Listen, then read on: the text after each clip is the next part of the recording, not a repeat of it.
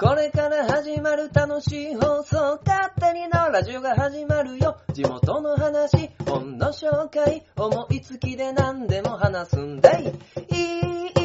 いい、いい、ラジオ。お便りちょうだい。いい、いい、いい、ラジオ。スタートいや、この間なんですけど、まあ、先週の日曜日ですかね。あの、千種区の猫ヶ原に、猫ヶ原にある、なんであの時カフェにね、あの、久々に行ってきたんですよ。あのー、まあね、あの、名古屋の、ポッドキャスト界で、まあ、めちゃくちゃ番組をですね、配信している徳松さん。と、あとは、勝手に縄ラジオにですね、あの、メールをくれた達郎さんとですね、出会った場所ではあるんですけど、まあね、やっぱ楽しかったっすね、久々に行くと。まあね、達郎さんにはですね、ちょっとお会いすることができなかったんですけど、まあ徳松さんとはお会いできてね。で、まあ息子と二人で行ってきたんですけど、まあ本当はですね、その、まあ、なんてあの時カフェっていうと、まあかなりディープなですね、空間なんですよね。まあそれはもう、徳松さんがね、もういろいろ番組をやられてて、で、まあバンド活動、バンド活動っていうか、音楽活動っていうのもネタにしたり、で、まあね、そのお店、まあポッドキャストが好きで、まあそういう空間を作りたいっていうことで、おそらく喫茶店っていう形式をとってやられてると思うんで、まあ、マイクがですね、あって、店内放送がすぐできたりとか、まあ、あとは番組で作っているですね、なんであの時 FM みたいなのも作って、店内 BGM っていうのもですね、作ったりしてるんで、まあね、やっぱり楽しい空間ですよ。で、まあ僕もですね、まあなんであの時カフェにね、行くんであれば、まあ何かしらですね、仕込んでいかないといけないと思って、まあ前回はですね、あのー、まあ僕の代わりと言ったらなんですけど、まあ僕の代わりに、まあ、入れ替わって東海沢さんが出てきてくれたりとか、えー、で、東海沢さんが帰ったら僕が戻ってきたりとか、まあしてたんですけど、今回はですね、あの、まあ、勝手なラジオのカオンが上手になりたいみたいなですね、ところもやってるので、で、徳松さんも、まあ、いろいろとですね、音楽活動に精が出ているようで、じゃあ僕も、カホンを持っていこうっていうところで、まあ、あの、持ってったんですよね。で、まあもう行った瞬間に演奏会ですよ。ね。まあ、徳松さんが、まああの、曲を弾いて、で、僕もそれにカホンを合わせて、まあ即興の、まあ一曲だけなんですけど、まあ曲をやったり、で、まあギターがですね、確か、4、5本あるのかな ?4、5本あるんで、まあそれをですね、見た息子が大興奮して、まあ踊ったりしてね。で、あと、注文したハヤシライス、これがまた美味しくてね。えー、僕もちょっと小腹が空いてたんで頼んだんですけど、まあ、息子が大のお気に入りでほぼほぼ食べられたっていう、まあ、ところでね。まあ、時間にしてだいたい2時間も入れなかったんですけど、まあ、行ってよかったな、また行きたいなと思うお店でした。まあ、今度ですね、その、ちくさくの猫がほらっていうところに根付いたような放送も作りたいなーって言ってたんで、まあなんか僕もですね、なんかかましていただけたらな。いやいや、本当に恐れ多い。と思っています。まあなんでね、畜作に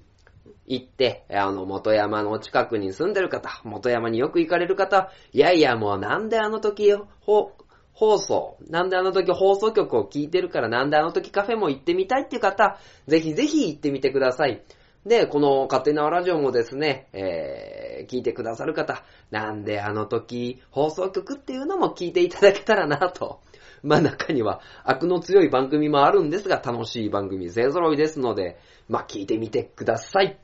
まあということで、まあ普通にですね、今回勝手なラジオもですね、あの、なんであの時放送局に負けないように頑張っていきたいと思っております。勝手なラジオ第81回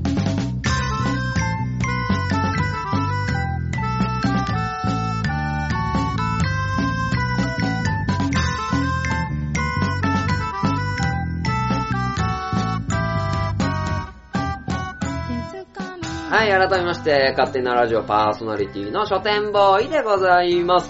まあ、皆さんいかがでしたでしょうか？いかがでしたでしょうかって急に言われてもね、えー、まあ、なんて答えたらいいかわかんないんですけど、まあ、ですね、クリスマスですよ。ね、もういくつ寝るとじゃないですけど。で、今日が17日でしょ、もう1週間もすればですね、クリスマスには突入するっていうところでね、まあ、僕はもう忙しいんですよね。この時期。特に今年は。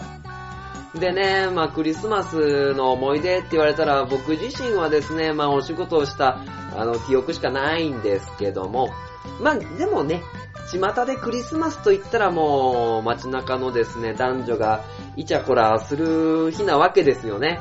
まあそういうですね、ちょっとイチャコラっていうところにスポットライトを、まあちょっと当ててみたコーナーを前半やらせてもらおうかなと、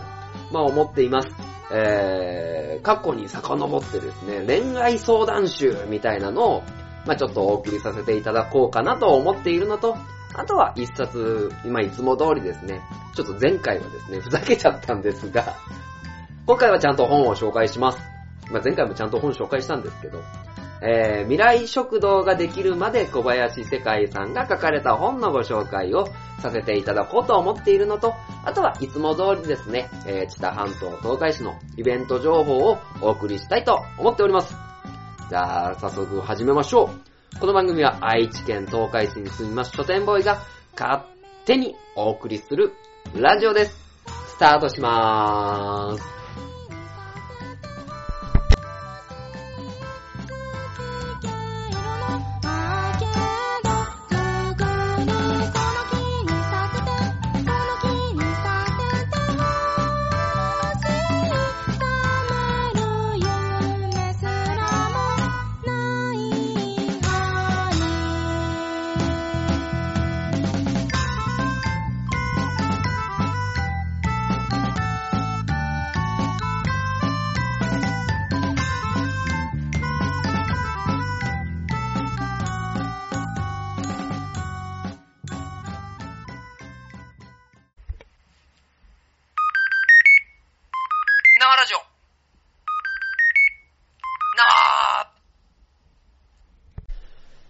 さて、前半はですね、あの、まあ、僕がですね、まあ、今まで35年間生きてきて、で、えー、まあ、遭遇した、まあ、恋愛相談集みたいなのをですね、まあ、クリスマスにちなんで、あのお話ししていこうかななんて思ってるんですけど、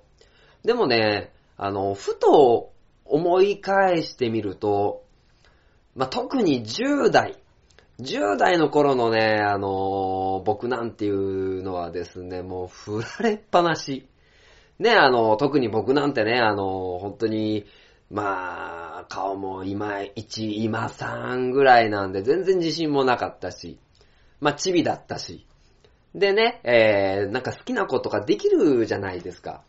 好きな子できても、結構ね、あの自信がなかったんですよね、その時僕に。で、なかったんで、まあ、なんかね、あの、遠目から見るだけなんですけど、で、遠目から見てて、でも、なんか、目が張った瞬間に、あ、俺すごい気持ち悪いと思われてる、みたいなね。で、まあ、今考えりゃ、あの、本当に準備不足もいいとこなんですけど、そんなね、あの、気持ちで、いるもんですから、結局、結局ね、その、好きになった女の子と喋れないんですよね。で、喋れないくせに、あの、もうなんて言うんですかね、もうその時の好きが、あの、募って募ってもう苦しくなってくるもんですから、まあその、苦しくなった気持ちを、もうなんか、振られて忘れようみたいな、ね。あの、一番良くないんですけど、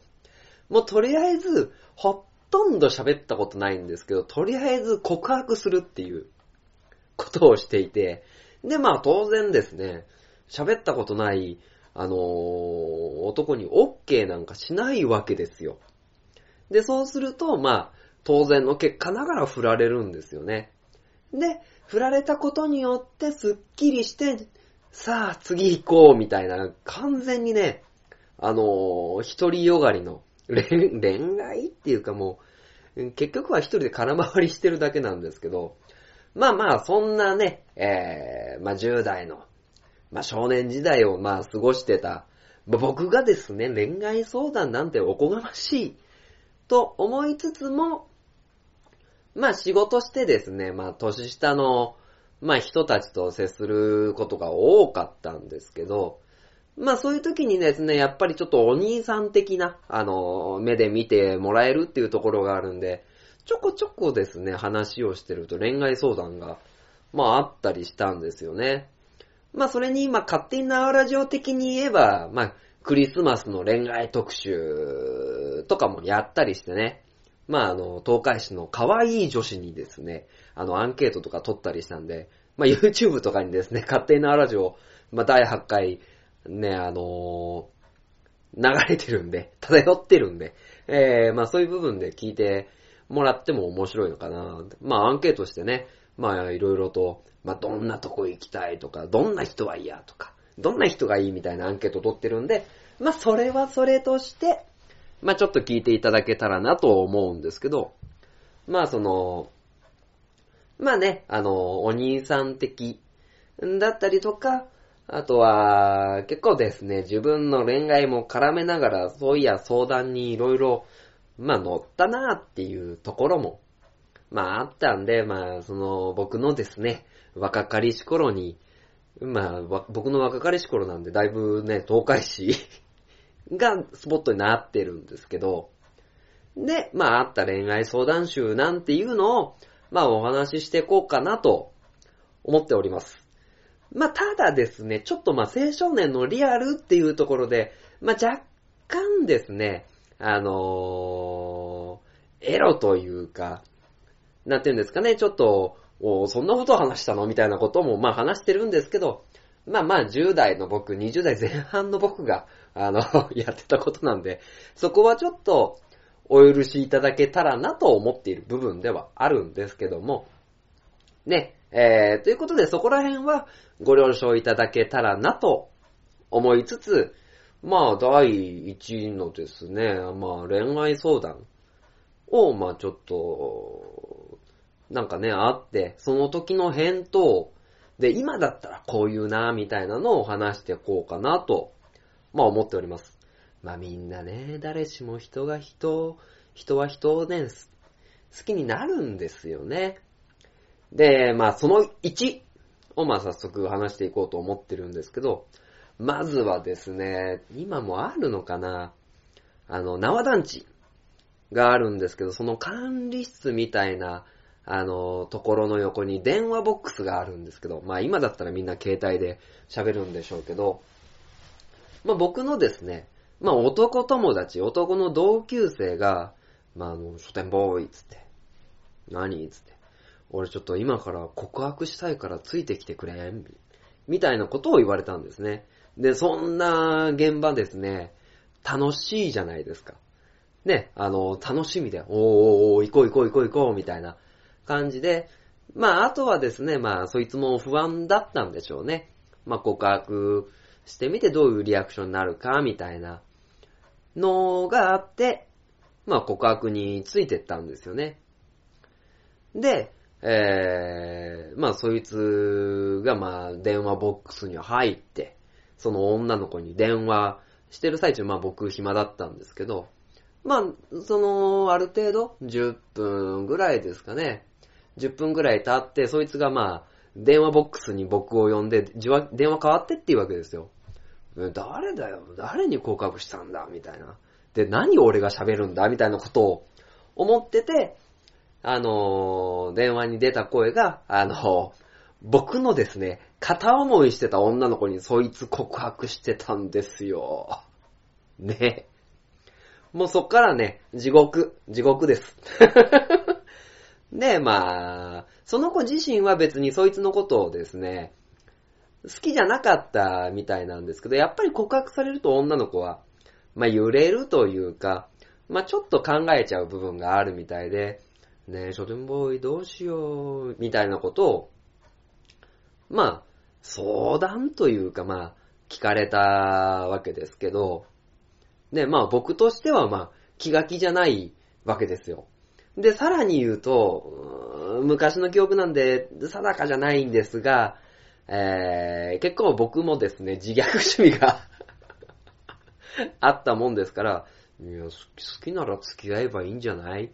みたいな感じで答えてましたね。もう、あの、縄団地の、ね、あのー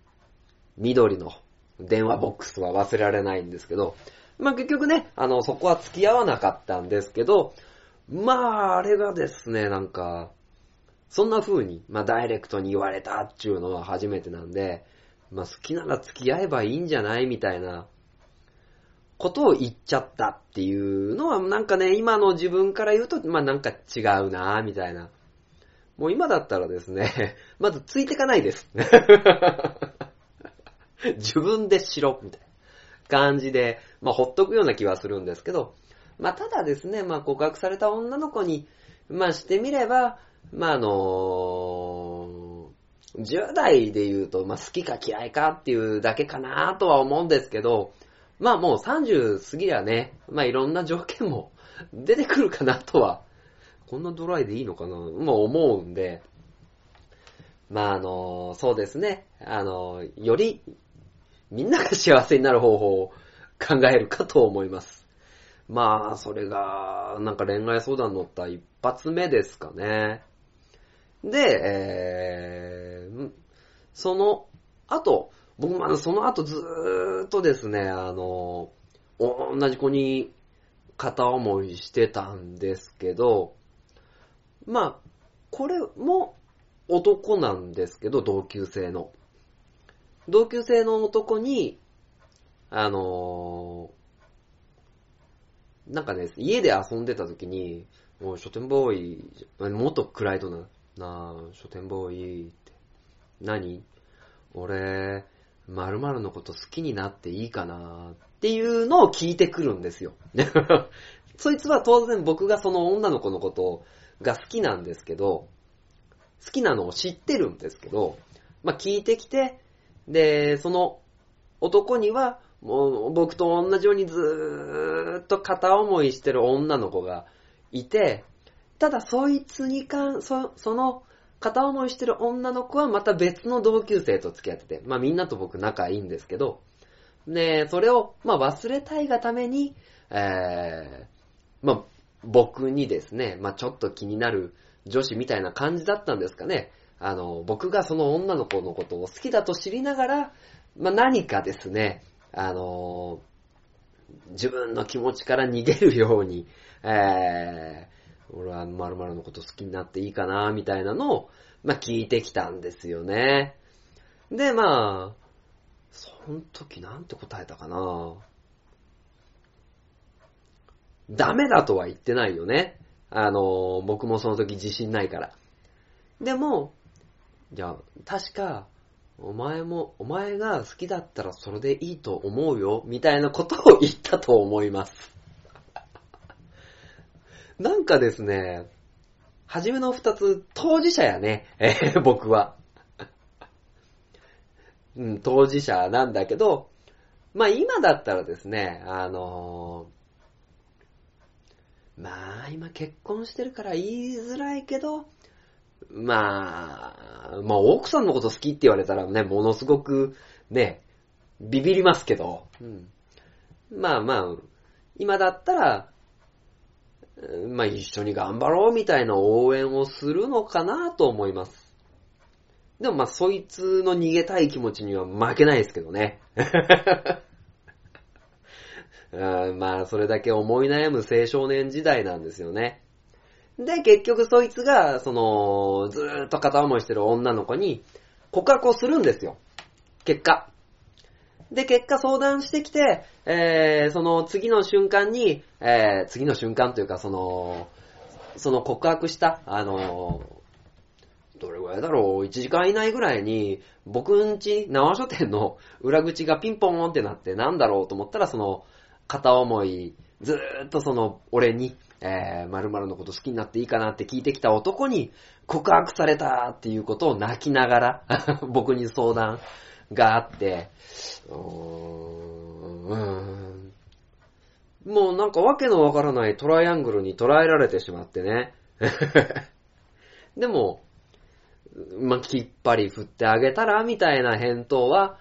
したきま、した気がします。ねえ。まあ、なんか学生時代ってなんか、今喋りながら、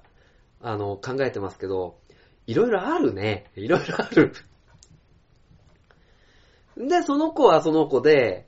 あのーまあ、その告白された女の子、告白、えー、2番目の女の、難しいな、固有名詞出したいけど、多分、今僕が固有名詞出したら、これもしかして聞いてる同級生がいいってなるかもしれないから言えないけど、えー、縄書店に飛び込んできた女の子と、まあ、彼氏は同級生なんですけど、その、彼氏のことを好きなもう一人女の子がいて、そいつ出るモテモテだったんですけど、その女の子の相談も僕、まあいろいろ乗ってたりして、で、まあ告白された女の子が A、その男の子と好きな女の子が B とすると、結構ね、仲間内で A 派と B 派と分かれてね、あのー、なんか胸ぐらつかわれた気がしますよね。お前あいつのことどうでもいいのかよみたいな感じで言われて。で、僕的にはもうダブルで、その、相談に乗ってたんで、あの、どっちの味方にもなれなかったので、一番とばっちりを受けたっていうのが、まあまあ僕です。誰か僕の恋愛相談乗ってくれないですかね？いやー、あったなー、あったあった。まあだから、その、まあ僕の好きな女の子は、まあちょこちょこ、結局その僕の好きだった女の子もその同級生のこと好きになりましたからね。で、えー、まあそのね、その、ま、中心にいる男は結構僕のことも好きだったんで、お前告白しろよみたいなことを言ってきたんですけど、できるわけない。俺は恋愛相談に乗ってるんだよ、みたいな 感じになりましたね。まあなんで、よう考えるとぐっちゃぐっちゃした、まあ中学生時代だったなぁと思ったりしますね。だからこの段階で言うと、もういろんなところがね、絡み合いすぎていて、なんか、うかつに発言できないぞ、俺、みたいな 状態に結構なってたなと思います。もうそういう時はもうね、あのーその当時の、えー 僕が、えーみんなの恋愛に乗るとすれば、まあ好きなら頑張りゃいいじゃん、みたいなところを言うのかなと。なんか、ね、勝手になラジオ第8回で、俺は恋愛相談マスターだみたいな偉そうなことを言ってたくせに、大したアドバイスができてないことに、今気づきました。皆さん楽しんでるでしょうか？ねえ、まあ、そんな中学時代のドロドロが、ね、ありながら、ただですね、内心の僕としては、まあ、全く女の子に自信がないので、まあまあもうほぼほぼ、ほぼほぼ何もできてないんですよね。あの、自分的なアプローチとしては。まあそんなこんなで。えー、続いて、まとまってないけど、続いて、えー、職場シリーズっていうところでですね、まあこの回になると、まあ結構ね、あのー恋愛相談の様相を、まあ、呈、呈呈してきて、きてますね。で、まあまあ、某お店ですよ。某お店。どこかは言いません。どこかは言いませんけど、えー、某お店で、まず、どれぐらい ?18 歳ぐらいの女の子かな？に受けたのは、あの、初めてできた彼氏に、まあ、求められる。これって普通のことですか？っていう相談をされたんですよね。で、まあ、18の僕としてはやっぱりまあ好きだったらまあそういうね、こともしたいし、でもそれは彼氏の気持ちを代弁すると、〇〇だから、〇〇ちゃん、〇〇さんだから、あのーそういう風に思うんだと思うよ、みたいな。でも、あの、軽はずみに許しちゃダメだよ、みたいなことは言った気がします。まあ、難しいですよね。やっぱり、そういうのが初めての女の子ってやっぱり怖いですからね、そういうことを持つのって。なんで、ただ、あの、僕としてはもの、傷ついて欲しくもないわけですよ。そういうことを軽はずみに言って。なんで、えー、ただ、すぐ、そういう求めるところに応じてしまうと、あのなんだ簡単じゃんって思われるっていうのは、僕としては嫌だったんで、まあ、とりあえず、あの待ってみやって、えー、2ヶ月でも3ヶ月でも。でね、あの、2ヶ月3ヶ月待たされるのって、その若い男としたら、やっぱりきつい、きつ、言い方が難しいですけど、えー、どんどんどんどんじれちゃうんですよね。で、じれちゃうけど、その、じれてもその女の子と、えー、痛いなっていう気持ちは尊重してあげてほしいから、まあ、2ヶ月、3ヶ月ぐらい、まあ、我慢して、あの、彼氏が付き合ってくれたというか、付き合ってるんだったら、あの、本物じゃないかな、みたいな話を、まあ、その子にしてあげましたね。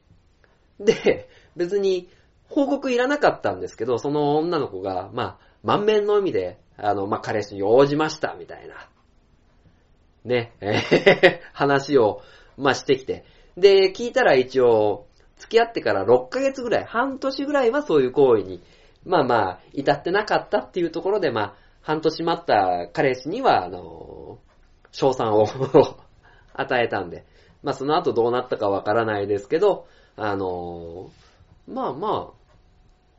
ですね、あの、僕個人としてはですね、まあ青少年が若いうちからそんなことっていう、まあ気持ちはですね、あんまりないんですよね。やっぱりまあ、人としての本能なんで、ただ節度は守って、えー、ね、あの、行っていかなきゃいけないなという思いで、そういう、まあ相談に応じたっていうのがまあ、一点。で、同じ、同じお店って言ったらまああれなんですけど、そのお店はいろいろあったんですよね。で、えー、次は、まあ別の女の子なんですけど、まあまあ、あのー彼氏に振られましたと。で、彼氏に、えー、振られたんですけど、まだその女の子はその彼氏のことが大好き。で、その、ね、あの、クッソみたいな彼氏なんですけど、まあその気持ちを、まあいいことに、まあそういう関係を求めてしまう、求められるっていうことがあって、でも、その女の子としてはですね、その人のことが好きだし、まだそういう風に求めてくれることが嬉しくなっちゃうしっていう部分で、まあその、もうもう別れたんですよ。で、彼氏の方に恋愛感情はないんですけど、そういったことに応じてしまうっていう一気にディープになったんですけど、えー、そういう相談をまあされた時がまあありましたね。で、これは今の僕も、その時のも、その、今の僕もその時の僕、自分が、あの、その子に伝えた、あの、言葉と同じことを伝えると思うんですけど、えー、そんな関係は間違ってる的な。で、なんて言うんですかね、まあもうその、まあ僕が、そのちょっと上の立場にいて、下にいてくれる人たちっていうのはみんな可愛いわけですよ。で、そのみんな可愛い子の一人がそういう苦しい目に、まあ合ってるっていうのを聞いて、どっかできっぱり諦めろ。絶対応じるなって。あの、あなたがそういう風に食い物にされるのは、俺は全然あの気に入らないみたいな、まあ話をしをして、まあその後、うん、一回じゃなくても、そのちょこちょこそういう関係に応じたことはあるみたいなんですけど、まあ結構、結構ね、その、結果としてもまあきっぱり断ったらお前もういいわみたいなことを言われて、まあ泣きながら報告してきてくれたっていう、まあ相談事が、まああったりしましたね。まあ、それに関してはですね、まあ男が悪いよね。そういうのって。と僕は思う。あの、なんかね、本当に好きだったら傷つけられないと思うんですよね。なんで、まあそういうのに応じちゃうっていう弱さはあるんですけど、まあ、求める彼氏が、まあ、許せないですよね、気持ち的には。だからまあそういう、あの、できれば人を傷つけるっていうのは、まあやめてほしいなというのが正直な気持ちですね。まあお互い OK だったら別にいいんだけど、まあ片方がそれで苦しんでるんだったらやらない方がいいかなと僕は思います。で、その、まあまあ好き、振られた女の子、振られても好きだった男と関係を持ってしまう女の子のことが好きだった男の子が、まあ、同じお店にいたんですけど、まあそいつから乗った相談は、えー、その好きな、その女の子が、あの、男の人とホテルから出てくるのを見ちゃいました。僕はどうしたらいいんですかっていう、まあ質問をまあ受けたんで、じゃあお前がしっかりして、えー、しっかりその子を支えてあげるように、まあいろいろアプローチしろ、みたいな。まあ結果的に振られてもしょうがないみたいなことは言いましたね。なんか、ぐっちゃぐちゃですね、僕の恋愛相談的には。僕的にはですね、そんなぐちゃぐちゃした恋愛相談、恋愛にはなってないんですけども。で、まあ職場シリーズ、まあ最後と、これクリスマス関係ありますか？今更になってちょっと、僕は疑問になってきてるんですけども。まあいっか。で、まあ最後は、まあ職場の上司に言い寄られる。っていう、まあ相談が、まああったんですね。とあるお店で。またちょっと別のお店ですけど。で、まあ結構ですね、あの、ご飯行こうとか、あの、俺と付き合わんとか、ね、まあいろいろな話を結構積極的にアピール、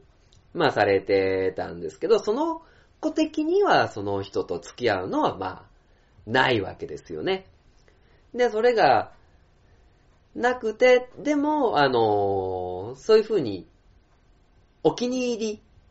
まあ狭いコミュニティの中ですよ。狭いコミュニティの中で、あの〇〇さんお気に入りだもんねっていう、みんなの声がものすごく気になっちゃう女の子で、で、別に自分的にはそういう行為を相手に出したことはないし、別に恋があるわけでもないし、まあなん、普通にやっていきたいんだけど、ただ結局そこのお店の上司が、あのー言い寄ってきて、可愛がってくれるんで、なんか結構周りの目が気になっちゃうんですっていう、まあ相談を、まあ受けたんですよね。で、まあ、そのことはですね、まあちょこちょこ、まあ連絡取って、で、僕もお店を離れたりして、まあ、ね、違うお店に所属しながら、最近どう？みたいなのを、まあやってたんですよね。で、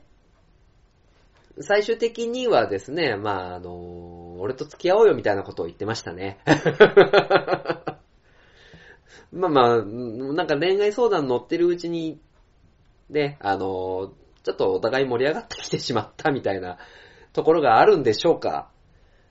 えー、今の奥さんです。急に恥ずかしくなってきたな。まあまあ、まあ恋愛相談乗ってると そんなこともある。だいたいね、今はもうそんな空気にならないですから。まあなんかね、昔を思い出してね、まあ胃が痛くなってくる感じですけど、まあ、その時にですね、まあその、まあ奥さんと、えー、いろいろ会話をまあ重ねまして、でまあ、いろいろと分かり合ったのかなと。だ辛いなこれ俺自分で喋るの。えー奥さん聞いてませんように。まあ、ということでね、あのーまあ、クリスマスにちなんで、そういや僕の周りでいろいろ恋愛模様があったなっていうので、えー、まあ、ちょっとこの話を、えー、ありもので、詰め合わせていただきました。というわけでですね、まあ、皆さんもいろんな人に頼りながら、いろんな人を好きになりながら、まあ、楽しいクリスマスをですね、えー過ごしていただけたらと思います。ちなみに僕はクリスマス、えー仕事です。というわけで、えー一曲いきましょう。星野源で、恋。じゃないですね。え CM! 鉄の町愛知県東海市が今危険にさらされているこの街は俺が守る。フラッドイン。私は地中深くにある鉄の国アイロニアスから愛知県東海市にやってきた俺が東海座？この街に新たなヒーローが誕生した。私に力を貸してほしい。共に戦おう戦おう。鉄の絆で結ばれた戦士の戦いが今始まる。鉄鋼戦士東海座。地域限定で人知れず活躍中。書店ボーイの花粉が上手になりたいの？コーナーはい。ということでですね、まあまあまあまあ、えーと、バリバリね、えへへなかなか忙しい時間を、まあ、過ごしてるっていうところでね、まあ、花本ぐらいは、まあ、ゆったりね、あのー聞いていただけたらなという、でもね、僕もね、なんかね、心を、ゆた、落ち着けながらやらせてもらえればなと思ってるわけなんですよ。まあ、なんでね、あの、前回、結構あの、著作権フリーでどうのこうのっていう話をさせていただいてたんで、まあ今回もですね、著作権フリーっていうところから、まあ探してきまして、まあ、もうちょっとでクリスマスですよ。そのね、クリスマスソングを、まあちょっとやってみようかなと、思っております。まあ、ね、今回は著作権を守ってやっていきたいと思います。というわけで、クリスマスソング、ジングルベルですね。ミュージック、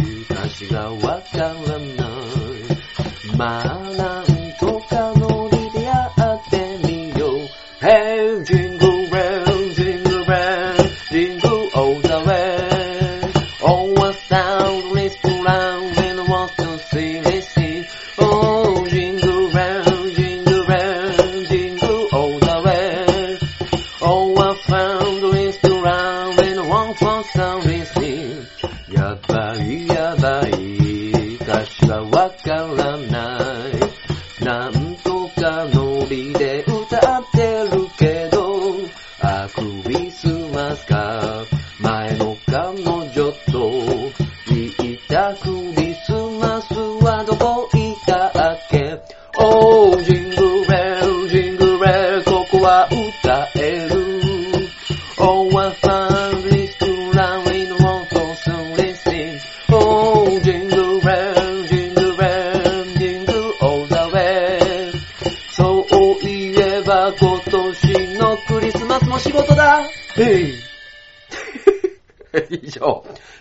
声の花本が上手になりたいのコナでした。いや、今回もふざけたな。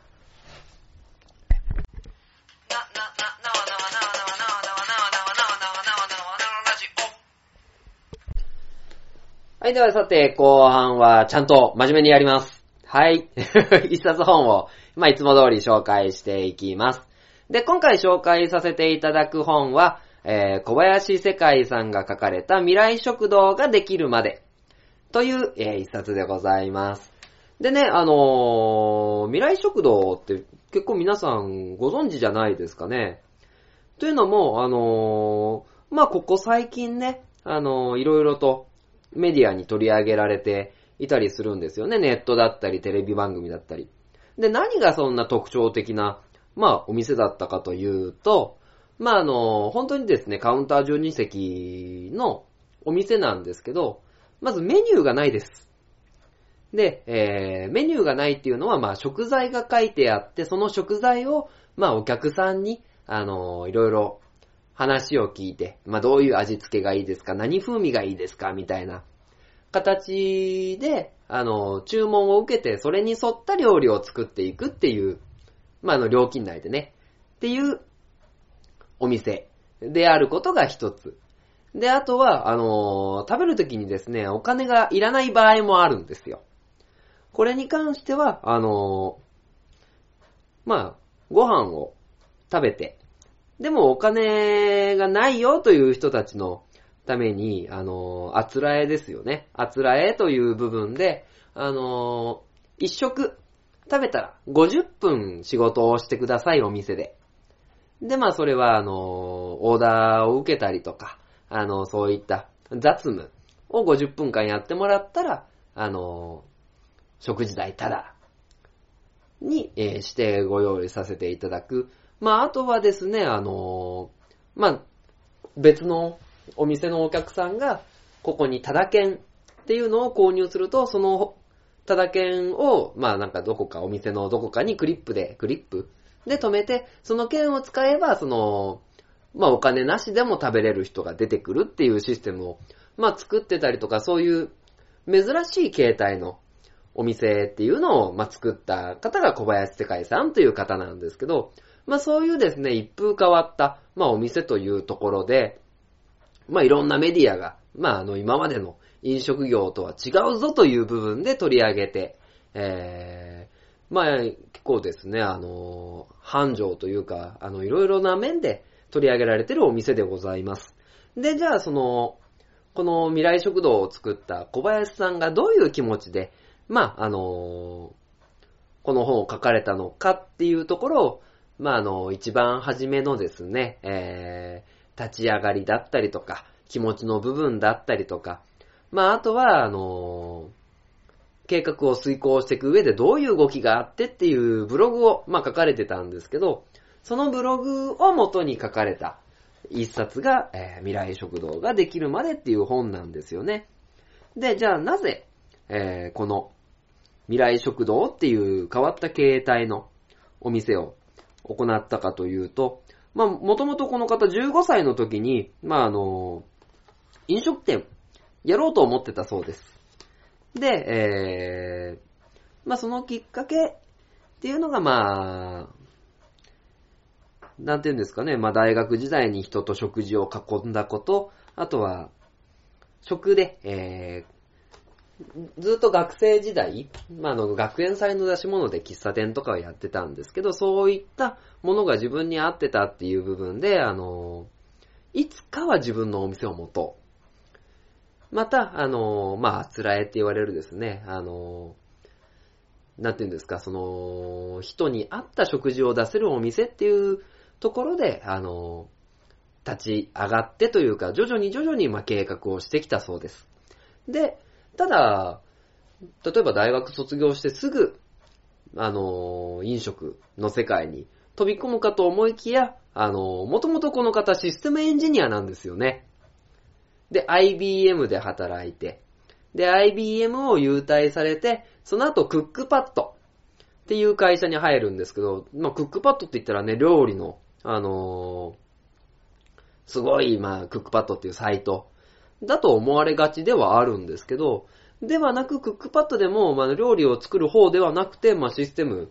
の構築をする方の方だったそうで、えー、特に何がっていうわけでもないんですけど、料理の勉強で入ったっていうわけでもないです。クックパッドで料理の勉強をしたっていうことではないんですけど、まあ、ただ気持ちとしてはずっと飲食店をやりたい。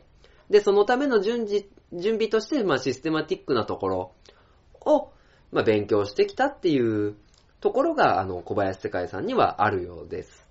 で、えー、やっぱりそのシステムエンジニアである。で、さらに言うと、まあ、あの、かなり上の職にも、まあ、ついてらっしゃるので、えー、初めはですね、飲食店をやろうと思って、で、IBM 入って、クックパッドに入って、で、クックパッドを辞めた時のお給料っていうところと、じゃあ修行のためというか、まあ、お店を開くための準備として入ったサイゼリヤでの、まあ、時給いくらっていう生活っていうところに、まあ、あの、いささか不安を感じちゃったっていうところも、まあ、苦悩ですよね。苦悩っていうのも書かれてるんですけど、でも、まあ、やっぱり自分の夢をやり遂げた。で、それも超効率的に行ってきたっていう部分で、あの、これから飲食店をやりたいなという方には勉強になるのかなと思います。で、えー、まあ、当然ここはもう触りの部分なんですけど、その後、まあサイゼリアだったりとか、まあその後、大戸屋だったりとか、そういうとこで、まあ数ヶ月単位ではあるんですけど、まあ修行というか、その、どういう風にお店を回していくのかっていうところを学ぶんですよね。で、えー、まあ苦悩もありながら、ただ、本当に、キャベツの千切りもできない状態から入ってらっしゃるので、まあ、ものすごく努力されたんだなっていう、まあ、もう簡単に言っちゃえばものすごく努力されたんだなっていうことなんですけど、まあ、その、まあ、サイゼリアの、まあ、システムに感動し、オート屋のシステムに感動し、じゃあ、新しく未来食堂っていうお店を、まあ、やるための準備を着々と進めてきました。で、そのためのですね、あの、事業計画書だったりとかも公表この本の中で、そしてブログで公表されてたりとか、まああの、なんていうんですかね、いろいろシステマティックな部分で、あの外あの外観はこういうのがいい。じゃあこの未来食堂っていうののコンセプトはどういうものだとか、えー、まあ、懐かしくて新しいものをっていうことを、まあ、考えられながら、まあ、作っているんですけど、結果、まあそういうところで、まあ修行をしながら、で、今まで、えー、培っていったシステムエンジニアとしてのノウハウっていうのも活かしながら、あのー、未来食堂という形を、まあ、作ってきたんですよね。で、この本でも、まあ、例えばメディアの露出でどういう影響があったりとか、で、一元さんが多く来て、で、今までの常連さんが離れていった情景だったりとか、まあ、あとは、あのー、誹謗中傷というか、まあそういったところでね、まあ形から入るんだね、ロゴができていて形から入るんだねって言われてたりとか、あのー、そういったこともなんか赤裸々に、まあ語りながら、えー、書かれている、まあブログを元にしてね、書かれている本でございます。で、これから、まあもう、結局、ここで、えー、書かれているものって、おそらくですね、あの、未来食堂っていうシステムを使ったお店っていうのを作るのは、そんなに難しいことじゃないんですよ、資本があれば。でも、そこの未来食堂っていうものに脈々と流れ流れている小林世界さんがずっと持っている、あの、気持ちっ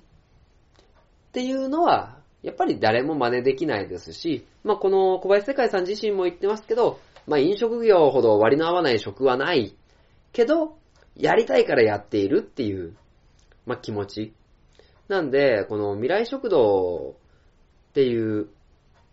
お店に関して言うと、えー、外面だけ真似してもできないお店っていうのが一番の感想で持ちました。で、それはもう、あつらえの、あつらえの精神だったりとか、あとは、誰でも気軽に立ち寄れるっていうお店を小林世界さんが、あの、イメージして作ってこられたから、このお店ができたんだよっていう気持ちで強い意志っていうのが学べましたね。で、まあその気持ち的な部分っていうのも当然大事なんですけど、じゃあそれをまあ、開業資金を貯めて運用していくためにどうするかっていうノウハウもこの一冊の中に書かれていて、なんて言うんですかね、あの、精神の部分から、あとは、あの、本当に実動的にお店を回すっていう、まあ、意味合いも含めて、まあ、これからですね、飲食っていうのを目指してる方だけじゃなくて、えー、何か仕事に取り組むというところで、まあ、気持ちと、システムの融合っていうところで、えー、この本から学ぶことは多いんではないかなと、えー、思いました。なかなかですね、あの、自分的にはそういうシステムっていう部分が弱いところがあるので、あの、この本も見てなんか勉強して感じ取った部分、気持ち的には、あの強いと思っているんですけど、まあそういうシステム的なところも組み合わさって、そういったものの強さっていうのが学べる一冊なんではないかなと思いました。というところで、あのー、一回ですね、この未来食堂読んでみて、で、えー、未来食堂に一回僕も行ってみたいなと思いました。で、えーこのお店にして、関しては、東京都千代田区一橋にありますので、まあ、行ってみてね、どんな雰囲気のお店でっていうところを、まあ、感じ取っていただく前に読んでいただいたら、あの、より楽しめる一冊ではないでしょうか。いやしちょっと今回は真面目に喋りましたけど、でも本当の気持ちの部分は本当なので、えー皆様ぜひ未来食堂ができるまで読んでみてください。ということで、勝手になラジオ今回もエンディングでーす。